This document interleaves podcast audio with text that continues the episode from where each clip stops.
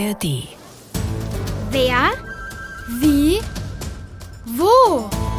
Wunderwegmann mit Fox Schlaufuchs Und Polly Plapperschlange. der Kinderpodcast vom Hessischen Rundfunk. Hallöchen, Popöchen, ich bin's, Polly, deine Lieblingsplapperschlange. Ich bin so gigagalaktisch glücklich, nach meinem Trip zu Netzi nach Indonesien wieder im Wunderwigwam zu sein. Wobei, in Indonesien sind wir immer noch, Fox Schlaufuchs und ich. Er ist nämlich vor lauter Sehnsucht mit dem Wunderwigwam zu mir gereist und hat mich jetzt auch noch, Schubi Schlappidu, zu einer Wahlbeobachtungstour eingeladen. Es geht also aufs Meer. Komm doch mit! Wir machen es jetzt wie die Fischer hier auf der Insel Bali, Polly. Wir rudern im Sonnenaufgang mit dem Boot aufs Meer hinaus. Du ruderst, Foxy. Ich schaue, ob ich mit meinem mega modernen Expeditionsfernglas den ersten Wal sehe. Und schon einen gesichtet? Nein, aber da hinten, da saust ein Schwarm fliegender Fische über die Wellen. Wo? Oh, schon weg. Ach, schade. Aber weißt du was? Vielleicht halten wir mal kurz an und warten ein wenig. Puh, das Rudern strengt ganz schön an, du. Und vielleicht stört es die Wale ja auch und sie trauen sich nicht in unsere Nähe. Okay. Ich find's übrigens mega schlapper, super süß von dir, dass du mich mit dem Wunderwigwam hier abholst. Und mir jetzt auch noch diese spannende Tour schenkst. Ich, ich, ich, ich, ich, ich hab dich halt vermisst. Und außerdem dachte ich mir, du hast bestimmt Lust auf einen schönen Ausflug, nachdem dich dein Freund Netzi Netzpütern so liederlich sitzen gelassen hat. Aber Fox, wir vertragen uns doch wieder. Ach, da plumpsen mir glatt die Paddel aus den Pfoten. Oh nein, nicht. Äh, Scherz, aber äh, sag, ihr vertragt euch wieder? Das hast du mir ja noch gar nicht erzählt. Ja, cool, oder? Aber plapper, plapper, brassel, psst, schau mal da. Ein Wal? Nee, aber da springen kleine Thunfische aus dem Wasser. Ui, du kennst dich ja richtig gut aus. Hat mir alles Netzi gezeigt. Ach, es war schon schön mit ihm. Naja, meistens. Und dass du Peggy mitgebracht hast und ich meine Schwester endlich mal wieder gesehen habe, finde ich auch so klapperplapper super toll. Schade nur, dass sie schon wieder heim musste nach Philadelphia. In Amerika. Aber halb so schlimm, wir können sie ja dort mit dem Wunderwigwam mal besuchen. Oh ja, das machen wir. Aber jetzt will ich erst mal einen Wal sehen, Foxy. Meinst du denn, dass Klikla klappt? Ja, vielleicht sind wir immer noch zu dicht an der Küste. Ich sehe da hinten ja noch Kalibukbuk, also den Ort, von dem aus wir losgerudert sind. Dann haben wir ja hier vielleicht sogar noch Empfang. Ach, Du hast dein Handy echt überall dabei. Und damit rette ich uns jetzt vor Obermega-Lila Langeweile und recherchiere uns Polyplapper Patent. Einen Wahl-Podcast? Yep, und hier ist schon einer. Wale, Giganten der Meere. Oh, schön. Lass hören. Und dabei warten wir, ob wir tatsächlich einen sehen. Also dann, los. Raus aus dem Wigwam. Hey, cool! Da gibt's einen Film über Walfische. Boah, was für ein riesiger Fisch das ist. Hey, du da. Ja, du hinter dem Bildschirm. Ist ja schön, dass du mich spannend findest, aber ich bin doch kein Fisch. Hä? Wer spricht denn da? Na, ich? Du redest mit mir? Echt jetzt? Klar. Wie das geht, keine Ahnung, aber egal. Ich bin jedenfalls ein Blauwal. Und zwar einer der größten. Oh ja, das sehe ich. 33 Meter bin ich lang, fast so groß wie ein Handballfeld und 130 Tonnen schwer. Boah, Also schlappe 130.000 Kilo. Das ist mehr als eine eurer Lokomotiven wiegt.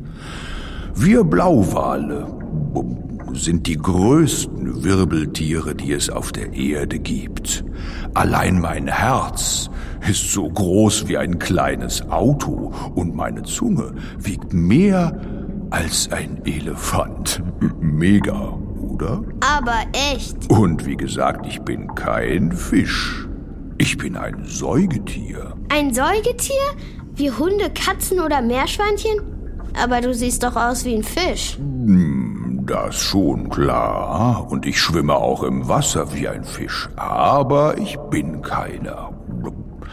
Die allermeisten Fische legen ja Eier, aus denen ihr Nachwuchs schlüpft.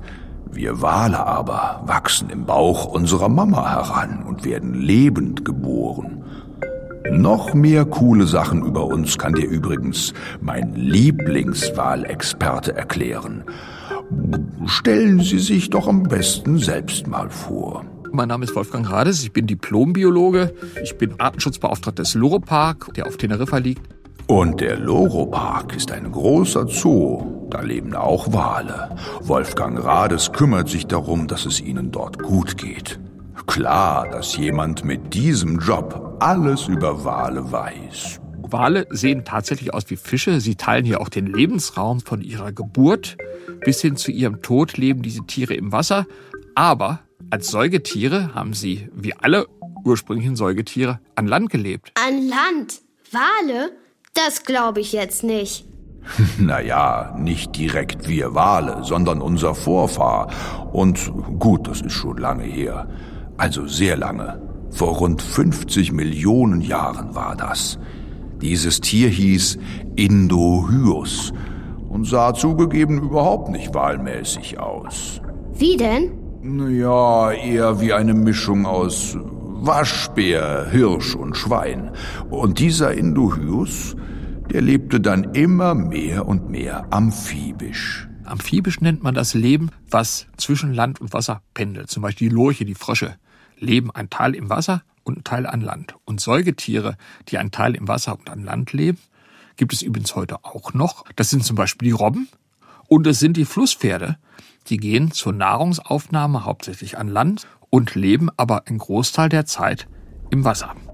Hey, übrigens, auch wenn man das auf den ersten Blick nicht sieht, Flusspferde sind die Tiere, mit denen wir Wale am nächsten verwandt sind.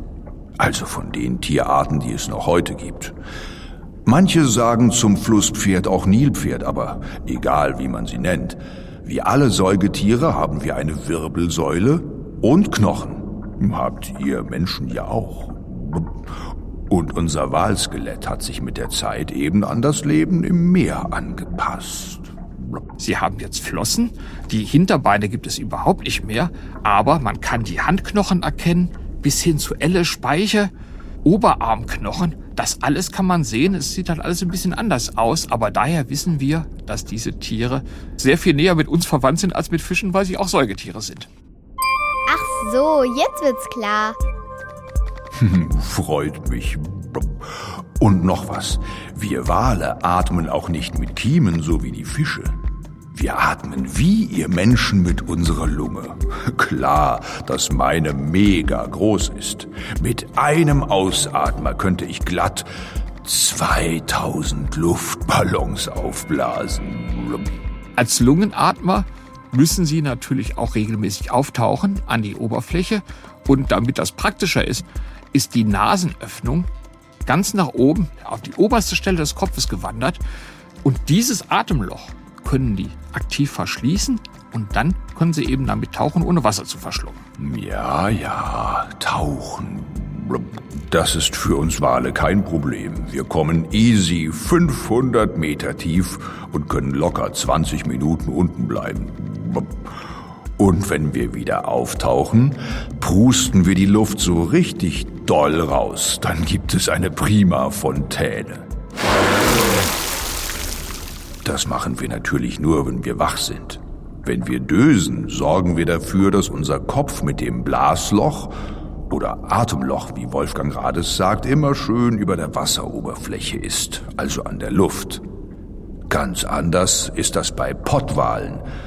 Die Kollegen schlafen wie regungslos im Wasser. Sieht echt lustig aus, überhaupt, muss ich zugeben. Pottwale sind wahre Supertaucher. Die Pottwale sind die größten Zahnwale. Und diese Pottwale, die jagen in der Tiefsee Tintenfische.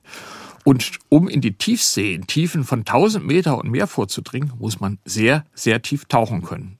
Deswegen kann so ein Pottwal durchaus über einer Stunde, vielleicht sogar zwei Stunden unter Wasser bleiben.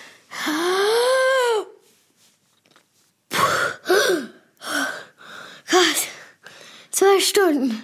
Ich schaff's nur ein paar Sekunden, die Luft anzuhalten.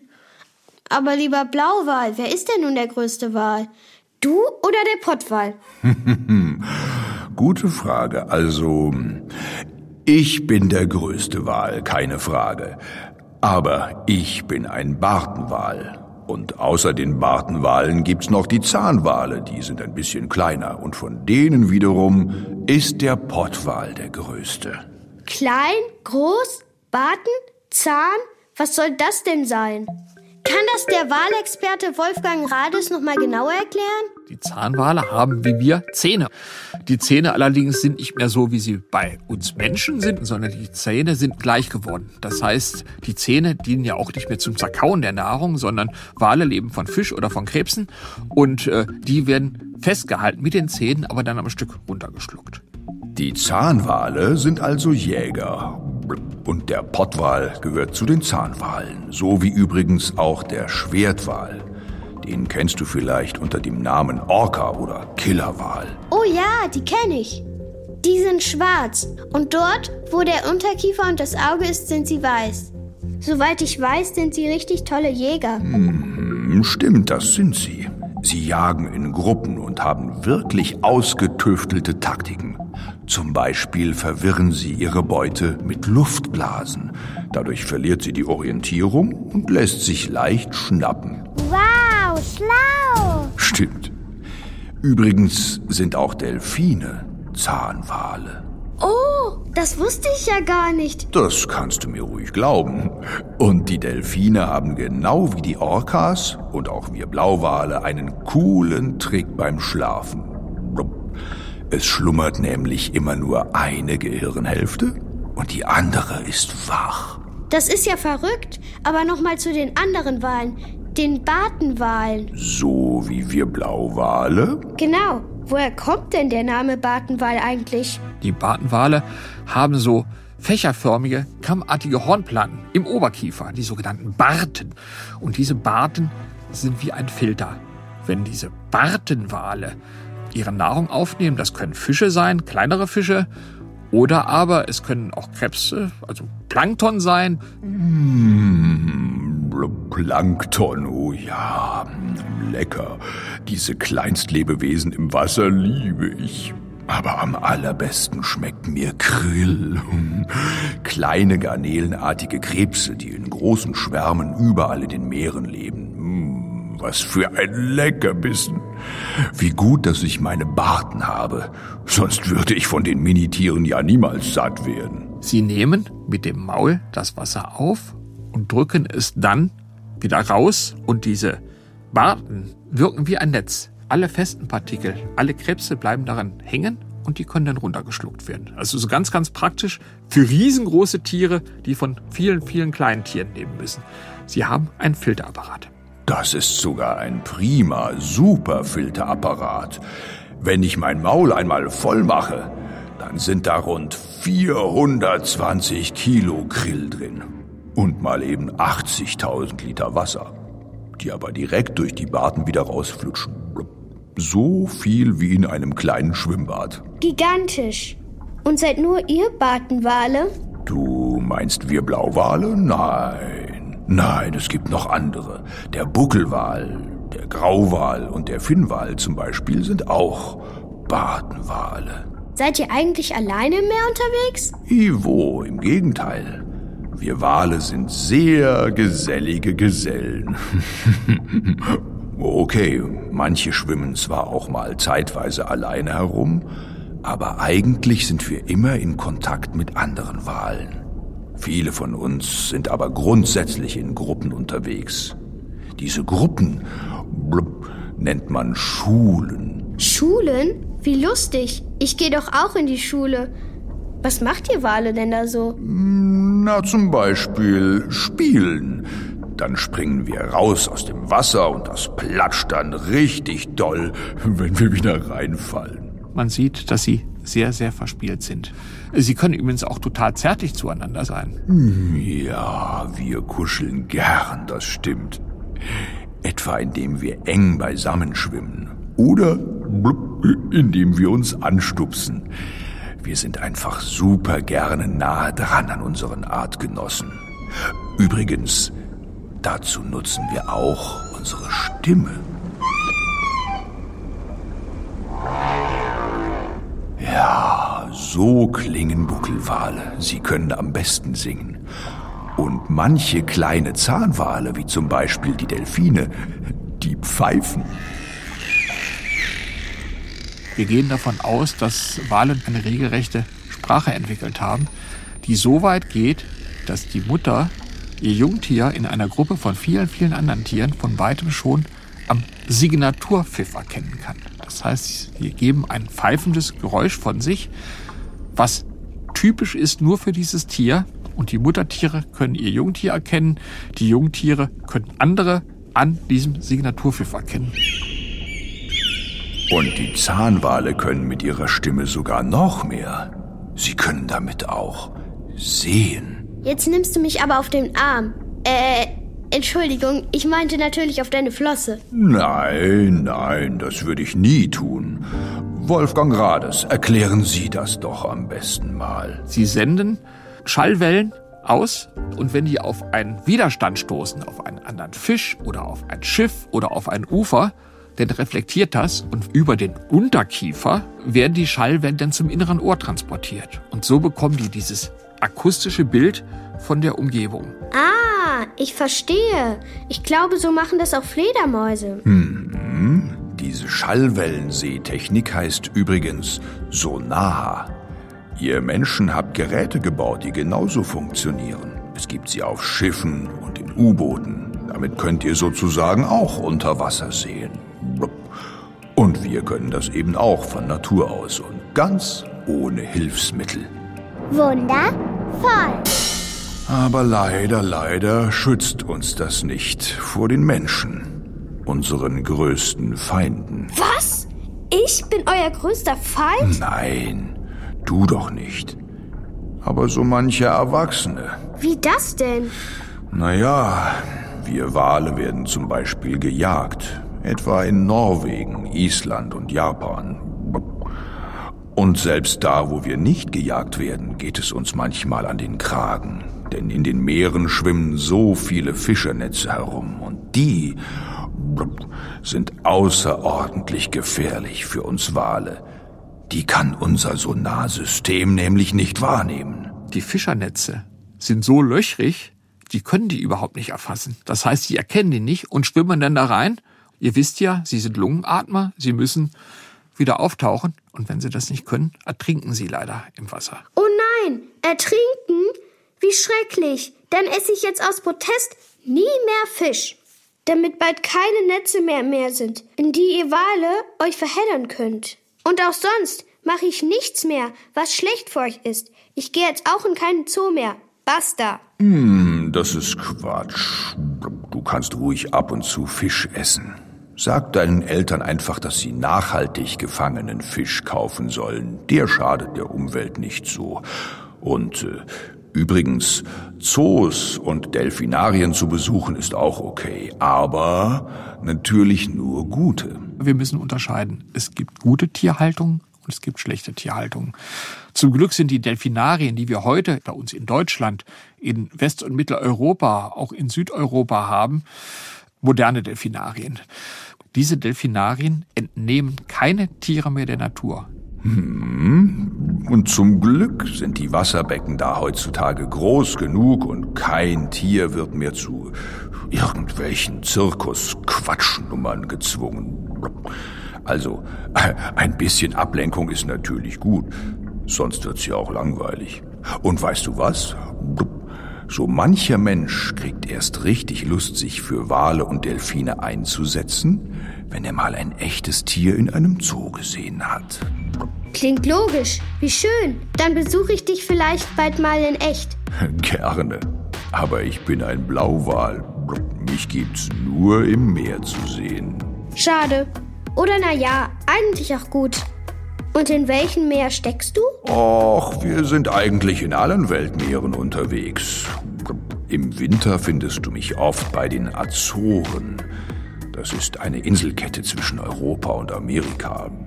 Und im Sommer bin ich gerne in kühleren Gewässern unterwegs. Zum Beispiel in der Nähe vom Südpol. Was? So weit weg? Dann lass uns lieber bald mal wieder hier am Bildschirm treffen. Aber jetzt muss ich ausmachen, sonst gibt's Ärger mit meinen Eltern. Mhm, Ja, ich muss auch los, ein bisschen Futter durch meine Barten ziehen, sonst komme ich nicht auf meine 16 Tonnen Grill am Tag. Tschüssi. Tschüss, Blauwal. Mach's gut. Ja, tschüss. Rein in den Wigwam. Jetzt würde ich noch viel lieber mal einen Wal in der Natur sehen, Polly. Aber ich habe nach dem Podcast den Eindruck, Foxy, dass es gar nicht so einfach, dass man da Erfolg hat. Und wahrscheinlich muss man dafür wirklich weit raus aufs Meer fahren. Und zwar mit einem richtigen kleinen Schiff und nicht mit so einem Mini-Paddelboot wie unserem hier. Du, ich habe eine Idee. Was denn für eine? Wir bringen jetzt erstmal das Boot zurück und dann gab es doch an dem Hafen ein Glasbodenboot. So eins mit einem durchsichtigen Boden, durch den man unten ins Meer gucken kann, ohne dabei nass zu werden? Genau so eins. Und mit dem fahren wir mit und schauen uns an, wer hier so alles vor der Küste im Wasser wohnt. Das ist eine plapperklapper mega starke Idee.